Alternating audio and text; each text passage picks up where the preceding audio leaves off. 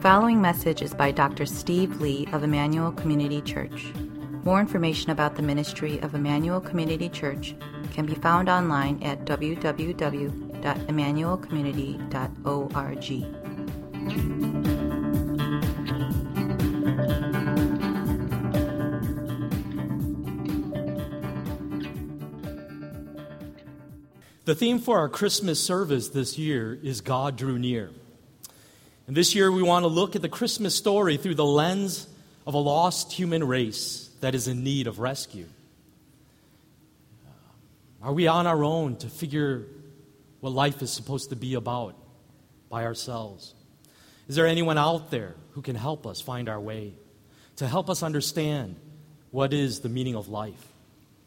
Or is life nothing more than what we make of it? As I think about all of this, I was reminded of a recent uh, New York Daily News headline uh, that I think some of you may have come across.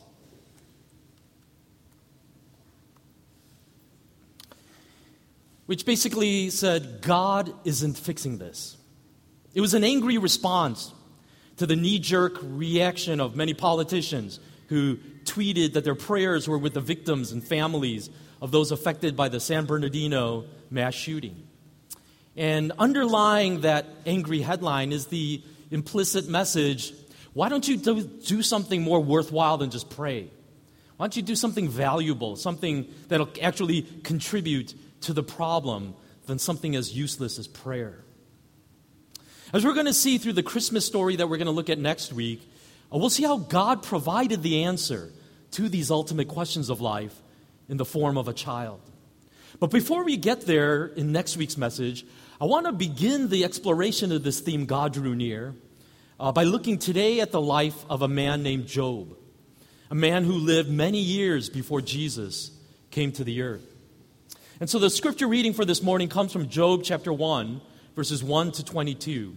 It's a bit of a longer text this morning, but so please bear with me as we take a look at it together. It says, In the land of Uz there lived a man whose name was Job.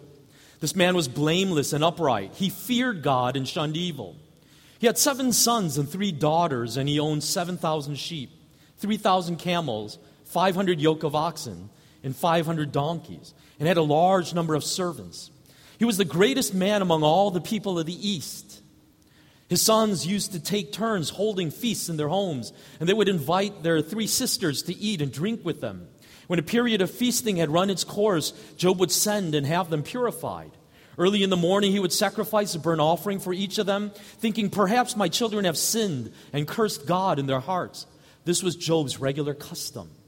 One day, the angels came to present themselves before the Lord, and Satan also came with them. The Lord said to Satan, where have you come from? Satan answered the Lord, From roaming through the earth and going back and forth in it. Then the Lord said to Satan, Have you considered my servant Job? There is no one on earth like him. He is blameless and upright, a man who fears God and shuns evil. Does Job fear God for nothing? Satan replied. Have you not put a hedge around him and his household and everything he has? You have blessed the work of his hands so that his flocks and herds are spread throughout the land. But stretch out your hand and strike everything he has, and he will surely curse you to your face. The Lord said to Satan, Very well, then. Everything he has is in your hands, but on the man himself do not lay a finger. Then Satan went out from the presence of the Lord. One day, when Job's sons and daughters were feasting and drinking wine, at the oldest brother's house, a messenger came to Job and said, The oxen were plowing and the donkeys were grazing nearby, and the Sabeans attacked and carried them off.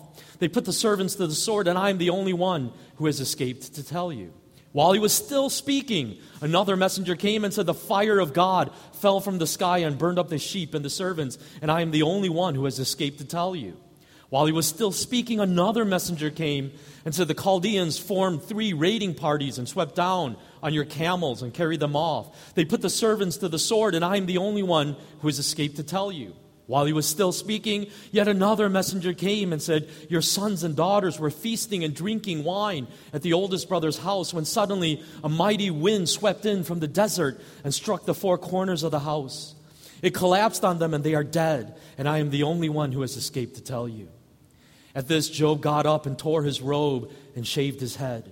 Then he fell to the ground in worship and said, Naked I came from my mother's womb, and naked I will depart. The Lord gave, and the Lord has taken away. May the name of the Lord be praised. In all this, Job did not sin by charging God with wrongdoing. You know, in the very first verse of the book of Job, we're told that Job was a righteous man who feared God and rejected evil. Through everything that will unfold in the rest of the story of Job, this initial description of Job is never challenged. It's never taken away from him. Job lived a life, we're told, that was good and pleasing to God. In fact, this is not some anonymous narrator's take on Job. It's God's own assessment of him, as we saw in verse 8. That's what the Lord said to Satan Have you considered my servant Job? There is no one on earth like him. He is blameless and upright, a man who fears God and shuns evil. But then, interestingly, Satan responds by hurling an accusation against both God and Job. Does Job fear God for nothing? Does Job fear God for nothing?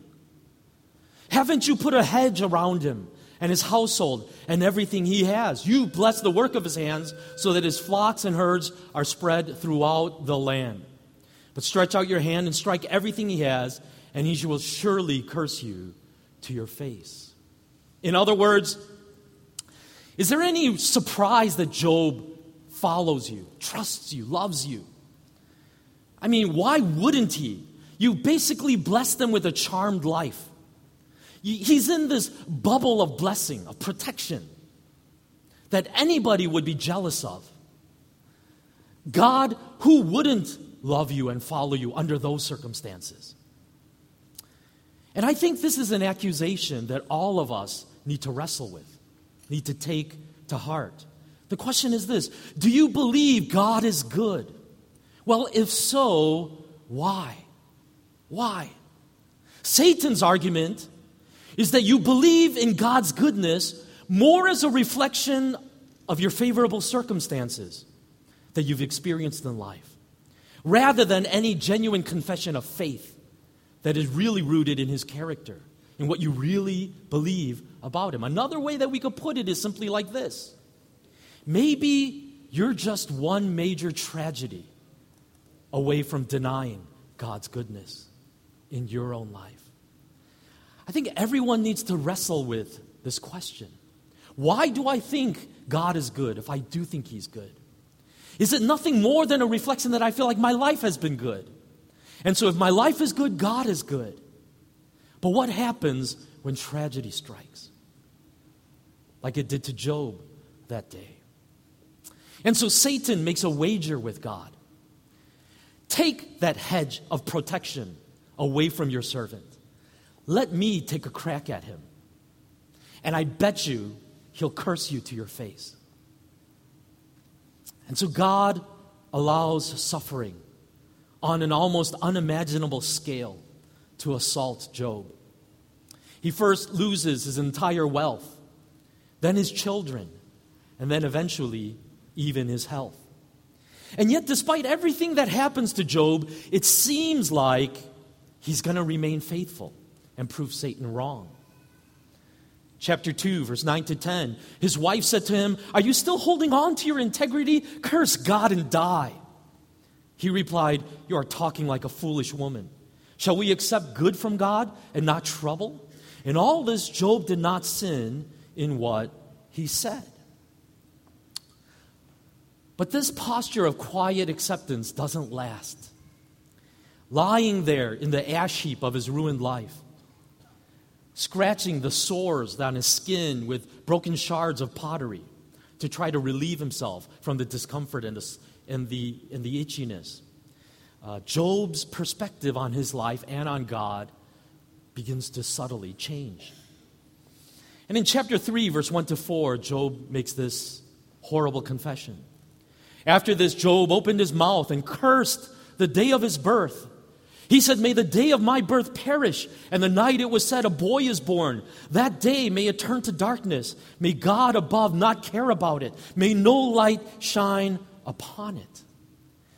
this is pretty dark stuff.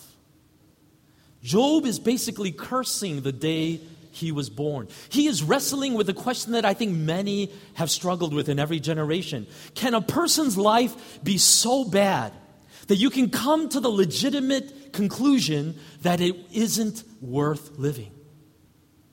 That it isn't worth living. In other words, non existence would have been a better option than existence under these circumstances. Job goes on in verses 23 to 26 of chapter 3.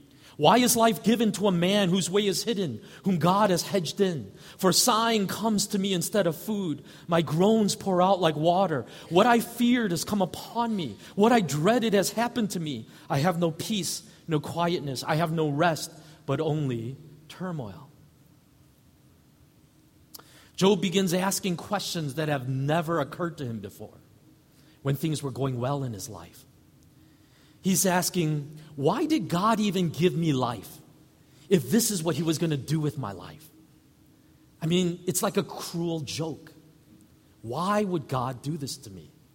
Let me experience such blessing only to take it all away from me and ruin me. And then Job reveals his secret fear that he had been dreading all of his life. It, it was too easy. I always knew I had it too good. I knew that one day this charmed life would come to an end. I knew that one day the other shoe, the other shoe was going to drop, you know? Um, my worst fears have been realized. Job doesn't remain alone in his suffering. It's not long before three friends arrive on the scene to comfort him. In chapter 2, verses 11 to 13, it says, When Job's three friends, Eliphaz the Temanite, Bildad the Shuhite, and Zophar the Naamathite, heard about all the troubles that had come upon him, they set out from their homes and met together by agreement to go and sympathize with him and comfort him. When they saw him from a distance, they could hardly recognize him. They began to weep aloud, and they tore their robes and sprinkled dust on their heads. Then they sat on the ground with him for seven days and seven nights. No one said a word to him because they saw how great his suffering was. Hearing about the tragic news of their friend, they travel to Job's house to comfort him. And when they arrive, they are overcome by the sheer sight of what they see of a man that is so broken and ruined that they don't even recognize him as their friend. And so they realize there are no words here. There are no words that you can offer to a guy like this. And so all they do is they just sit with him, and for an entire week straight, all they do is they cry with him. It would have been so good if they just kept their mouth shut. but the problem is, after the week is over, they begin talking and they decide they're going to give Job some good words of advice. And this is where it all goes downhill. Because Job's friends in, embrace a view of God held by probably, you could say, the majority of people in that time, and arguably even in our day, which is simply this Good things happen to good people, and bad things happen to bad people. It's like karma, right? You get what you deserve in life. And they, with that viewpoint, they begin to spew their quote wisdom on Job. Chapter 4, verse 7 to 8. Consider now who being innocent has ever perished. Where were the upright ever, de- ever destroyed? As I have observed, those who plow evil and those who sow trouble reap it. Chapter 22, verse 21 Submit to God and be at peace with Him. In this way, prosperity will come to you. This is the logic of, of Job's friends. If bad stuff is happening to you, you are a bad person. If good things happen to you, you are a good person. And so, the logic, with that logic, they mercilessly attack Job and interrogate him. Job, what have you done to deserve this in your life? What have you done to deserve this? Why is God punishing you right now? Because as far as we can tell, Job, from our limited human perspective, you are living an exemplary life. You look like a good man to us. You look righteous, but your suffering has revealed a much deeper, darker secret about your life that clearly we don't know about. So what they say to him is confess, confess. Fess up, Job, and acknowledge what's going on behind the scenes for which God is punishing you. This theology of Job's friends reminds me of a few years back when we witnessed the crazy rise of Tim Tebow, the outspoken Christian quarterback for the Denver Broncos. Um, Tebow became famous for his off the field pose, kneeling in prayer at the sidelines of just about every football game. In fact, it became a verb, didn't it? We called it Tebowing, right?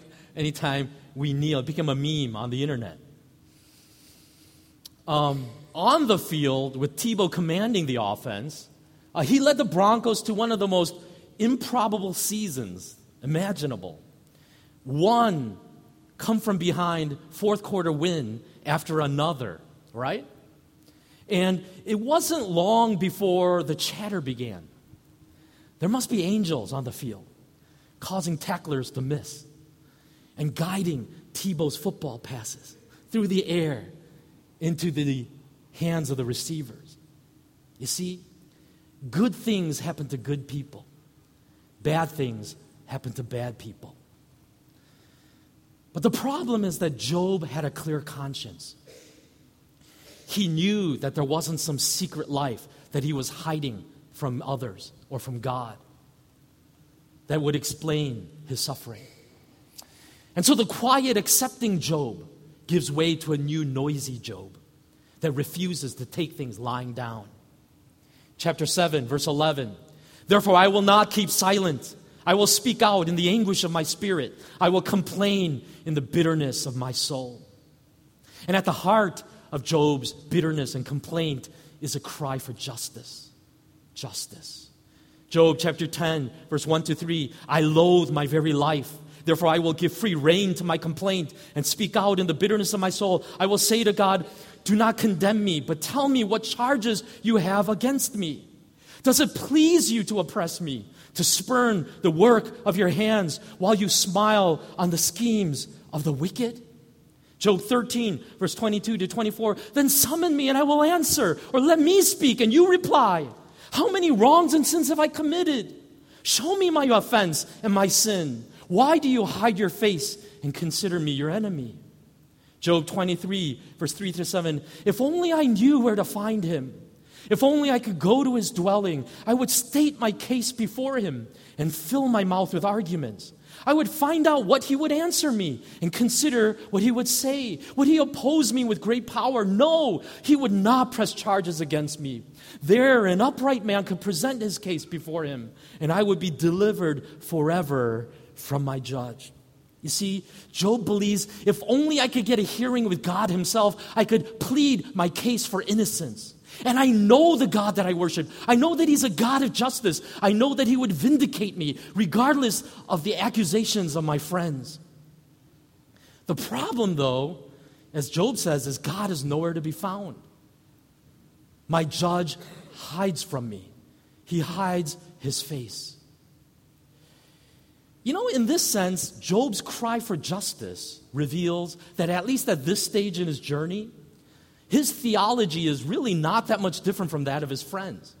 I think the truth is, this is Job's perspective as well. Good things happen to good people, bad things happen to bad people. It's just that Job thinks he's one of the good people. And so he doesn't understand why the suffering is falling on him. And so that is why he asks for justice. I don't deserve any of this, God. This is unfair. This is not right. Why are you doing this to me? I'm one of the good guys. I'm on your team. Why are you doing this to me? What's interesting to me is this is that somewhere in the midst of Job's cries for justice, a subtle shift begins to occur in his search for understanding. And what Job comes to realize is that what he needs more than justice is wisdom. What he needs more than justice is wisdom. Through his suffering, Job comes to realize my view of God has been too simplistic. In other words, Job wanted a God who was there at his beck and call, at his every command. always there to deliver him in his time of trouble, to rescue him from any problems that he would encounter. He was basically, in essence, saying, Here I am, a righteous man. Why aren't you doing anything to help me?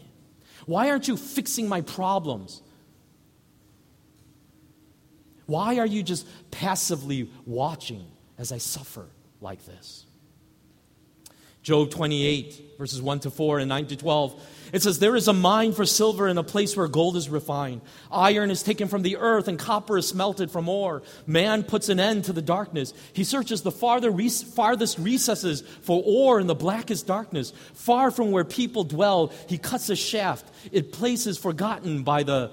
Um, sorry, the second slide has gone here uh, in shafts, places forgotten by the foot of man. Far from men, he dangles and sways. Man's hand assaults the flinty rock and lays bare the roots of the mountains. He tunnels through the rock. His eyes see all its treasures. He searches the sources of the rivers and brings hidden things to light. But where can wisdom be found? Where does understanding dwell? In other words, Job marvels at the resourcefulness and ingenuity of human nature. Our ability to dig into the core of the earth, to mine these rocks out of which we smelt metals, to produce all kinds of stuff like swords and spears and plows. And he says, Look at what man is able to accomplish by his wisdom, by his intelligence. And yet, when it comes to the deepest questions of life, why do we suffer? Where is God in our pain? He says, Where do we find that wisdom? Where do we find that knowledge? We are lost. We're impotent. We don't understand. Um, where can wisdom be found? Where does understanding dwell? I think the same could be said of our generation as well. Despite all of our advances in science and technology, and all of the things that we understand about how life works, how the world works, are we any closer without God to answering the ultimate questions about life? About what is the meaning of life? What is the meaning of suffering? You know, I was just scouring the internet, reading a whole bunch of these online discussions going on about this whole issue of the meaning of life. And I've done this on other sermons before too, and this is just some of the wisdom that I've dug up out there that seems to be our best shots at this question. This one guy posted on this board, What is the meaning of life? And these are some of the replies. I don't think it has any meaning as such. What is the meaning of a piece of glass or rock?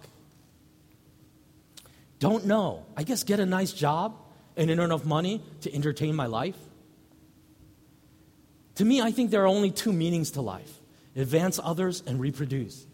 Let's be a biologist or something like that. Uh, and then this last one uh, ball is life. That sounds like my son, actually, because he says that a lot. And every time he says that, I cringe, okay? Um, this is our best shot at it, right? What is the meaning of life? Who knows, right? It's, it's flippant the way people are answering, because in a way, what they're saying is, why are you even trying to answer a dumb question like that? Who can even answer that? When everything is going easy in our lives, we tend to have a pretty simplistic view of life. Life is good because God is good. No doubts, no complaints. Often it's not until we go through suffering that we begin to search for deeper answers to the meaning of life. And so, after repeated cries for justice, Job is brought to the place in his journey where he asks the most important question Where can I find this wisdom? Where can I find it? Goes on in verse 13 to 17 of chapter 28 Man does not comprehend its worth. It cannot be found in the land of the living. The deep says it is not in me. The sea says it is not with me.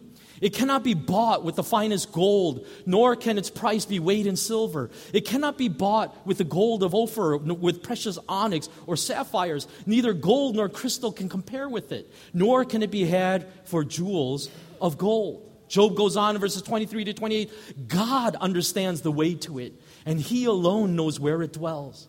For he views the end of the earth and sees everything under the heavens. When he established the force of the wind and measured out the waters, when he made a decree for the rain and a path for the thunderstorm, then he looked at wisdom and appraised it. He confirmed it and tested it, and he said to man, The fear of the Lord, that is wisdom, and to shun evil is understanding. In other words, what Job comes to the conclusion of is that true wisdom can only be given by God alone. After everyone has had their say, taking their best shot at explaining the meaning of life, at the end of the book of Job, God finally appears to Job and sheds some much needed light to the whole situation. Chapter 38, verse 1 through 3 Then the Lord answered Job out of the storm. He said, Who is this that darkens my counsel with words without knowledge? Brace yourself like a man. I will question you, and you shall answer me. And then over the next several chapters, it seems like God basically steamrolls over Job with one question after another. Where were you when I laid the foundations of the earth? How did I put the stars in the sky? You explain that to me, Job. Can you explain the strange behavior of all the wild animals in nature? Do you understand their rhythms, their cycles? And it basically seems like all God is doing is bullying Job, shouting him down, saying, You speak out of ignorance, you don't even know what you're talking about. But I think something subtler is going on in what God says to Job in these verses. Because I think what God is doing is that Job is invited to see a much bigger God whose rule over his creation is much more complicated than he realizes. In other words, what God is saying to Job is this You think you've got me figured out. You think you totally understand me. And out of that understanding, you're accusing me of all the wrong I've done against you. But he says, I am in control, but you have no idea how I control my world. Even though everything appears chaotic and meaningless, God is saying, I still, nevertheless, control it. I have a purpose for everything. And he illustrates this in many ways in these final chapters. One way is by talking about desert rain. He talks about why does it rain in the desert? In Job chapter 38, verse 25 to 27, who cuts a channel for the torrents of rain and a path for the thunderstorm to water a land where no man lives, a desert with no one in it? To satisfy a desolate wasteland and make it sprout with grass. You see, he's saying, Job, can you explain why I make it rain in the desert? And overnight, the grass sprouts in the wilderness just to wither away and die a few weeks later, where nobody even benefits from it. Nobody lives, and no, there's no agriculture there. And says, Job, you explain to me why I make it rain in the desert. Can you tell me that? And then he says, as a second example, take a look at the ridiculousness of the ostrich. He says, Job, explain to me this ridiculous creature if you can. Chapter 39, verse 13 to 17. The wings of the ostrich flap joyfully, but they cannot compare with the pinions and feathers of the stork. She lays her eggs on the ground and lets them warm in the sand, unmindful that a foot may crush them that some wild animal may trample them. She treats her young harshly, as if they were not hers. She cares not that her labor was in vain, for God did not, God did not endow her with wisdom or give her a share of good sense. Saying, what a stupid creature, you know? Like, this animal makes no sense in a world where there's a God that created that, that animal. But then at the very end, in verse 17, it says, Yet when she spreads her feathers to run, she laughs at horse and rider. It says, Job, do you understand why I created the ostrich? A gigantic winged bird that cannot fly and yet runs faster than a horse.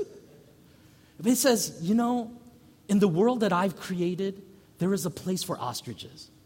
You may not understand it, but in my world, it makes sense.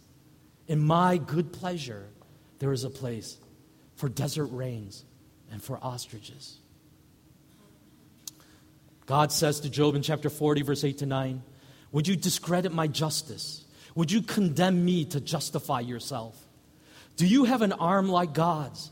And can your voice thunder like his. Basically, God is saying to Job, You are putting me on trial out of your own ignorance and lack of understanding of my ways. I am a God of justice, but my justice is not as simple or simplistic as you think it is. Chapter 42, verse 1 to 6 Then Job replied to the Lord, I know that you can do all things. No plan of yours can be thwarted. You ask, Who is this that obscures my counsel without knowledge? Surely I spoke of things I did not understand, things too wonderful for me to know. You said, Listen now, and I will speak. I will question you, you shall answer me. My ears had heard of you, but now my eyes have seen you. Therefore I despise myself and repent in dust and ashes. At the very end of the story, Job comes to a place of humble acknowledgement that God's ways are infinitely more complicated than he ever realized. He had put God in the box of his own simplistic views of the world. Good things happen to good people, bad things happen to bad people. And out of that understanding, his case against God centered on the argument I'm one of the good guys. So, why are all these bad things happening to me? But he eventually learned the wisdom of silence, of trusting in God's sovereign control, even when things don't seem to make sense.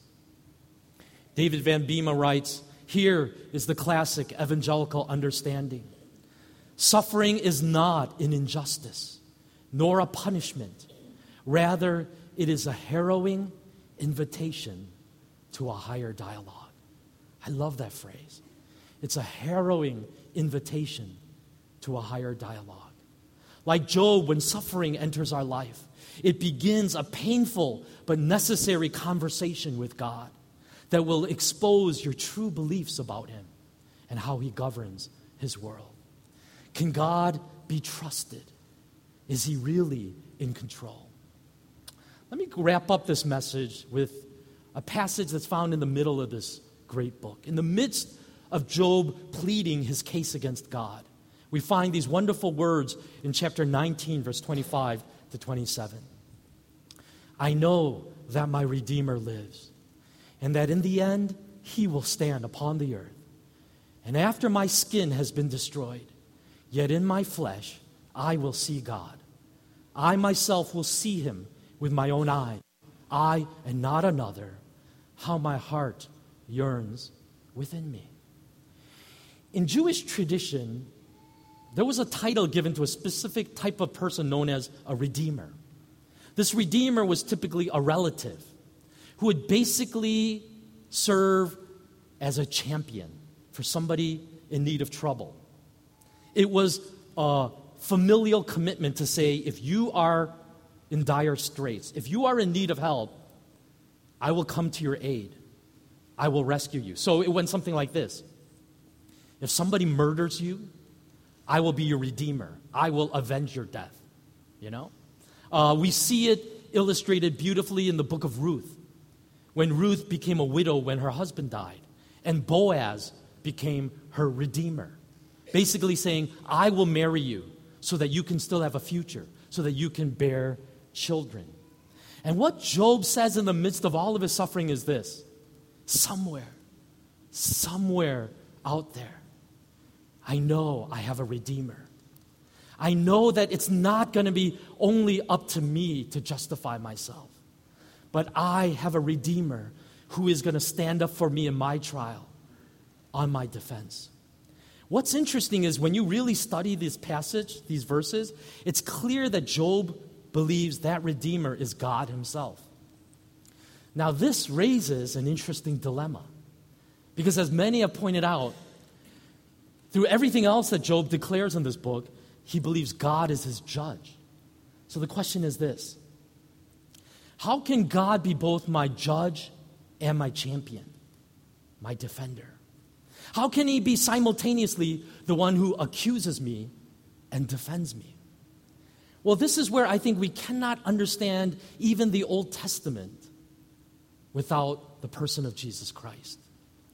Because I think the fullness of what Job was confessing was looking ahead to what Christ accomplished on the cross.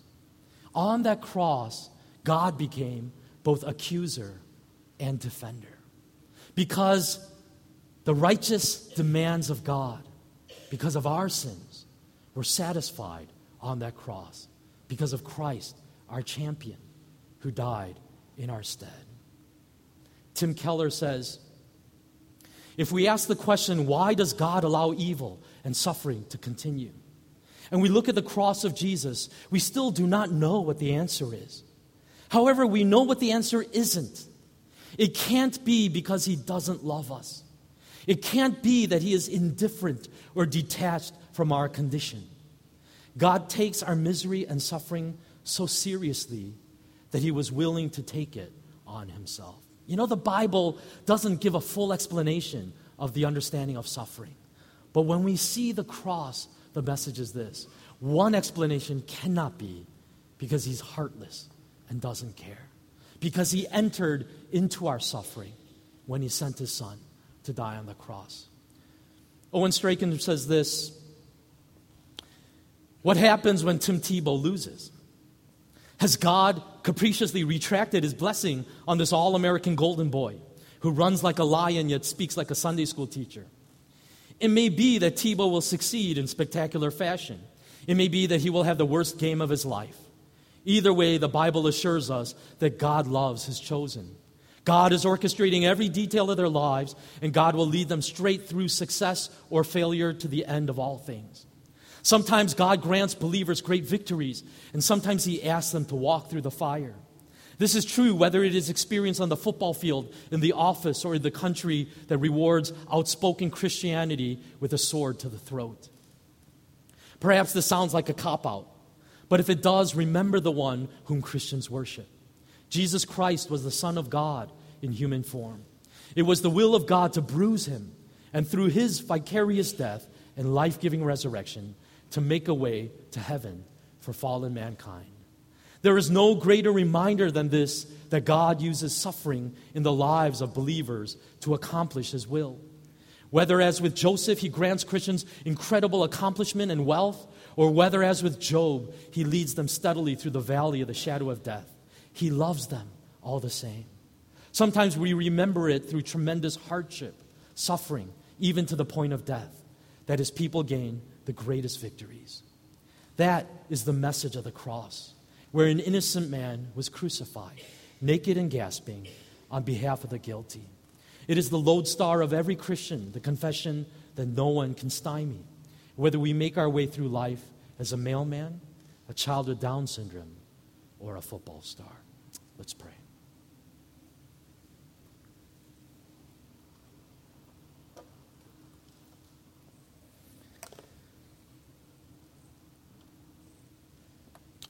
As we spend some time this Advent season reflecting on the incarnation of Jesus, becoming a man, coming to the earth as a baby, um, I want us to spend uh, this season reflecting on this theme of God drew near.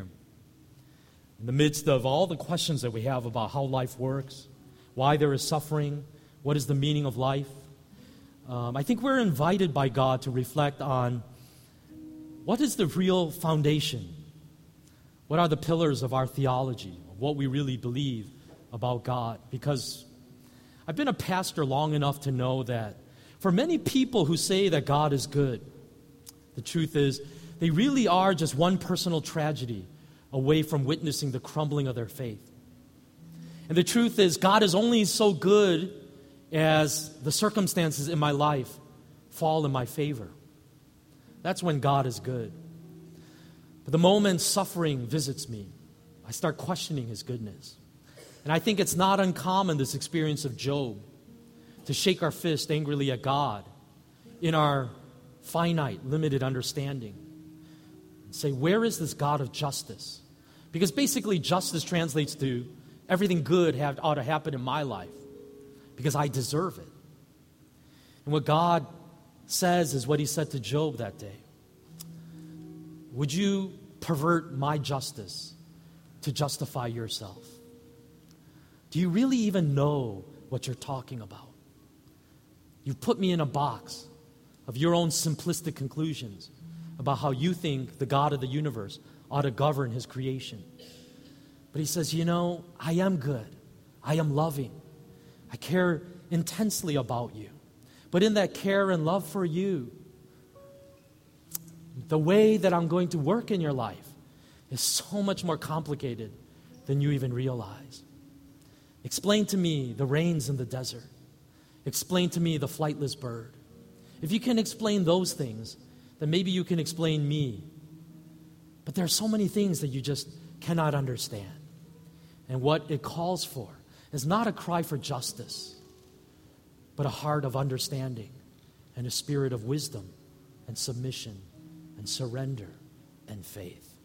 That's what I would invite you to in this moment is to pray that prayer, to say, God, sometimes when suffering does come in my life, I feel so disoriented. I feel so lost. I feel so angry. I feel so bitter. But root me in that faith, that childlike faith of simply believing and trusting in you. And believing that even when I don't understand, even when things are so complex that I can't even begin to fathom what you're doing, nevertheless, I will trust. Because, as Paul confessed, if you would give us your only son, what would you withhold from me? The cross is a reminder of God's commitment to me that everything he does in my life is for my good. Let's pray.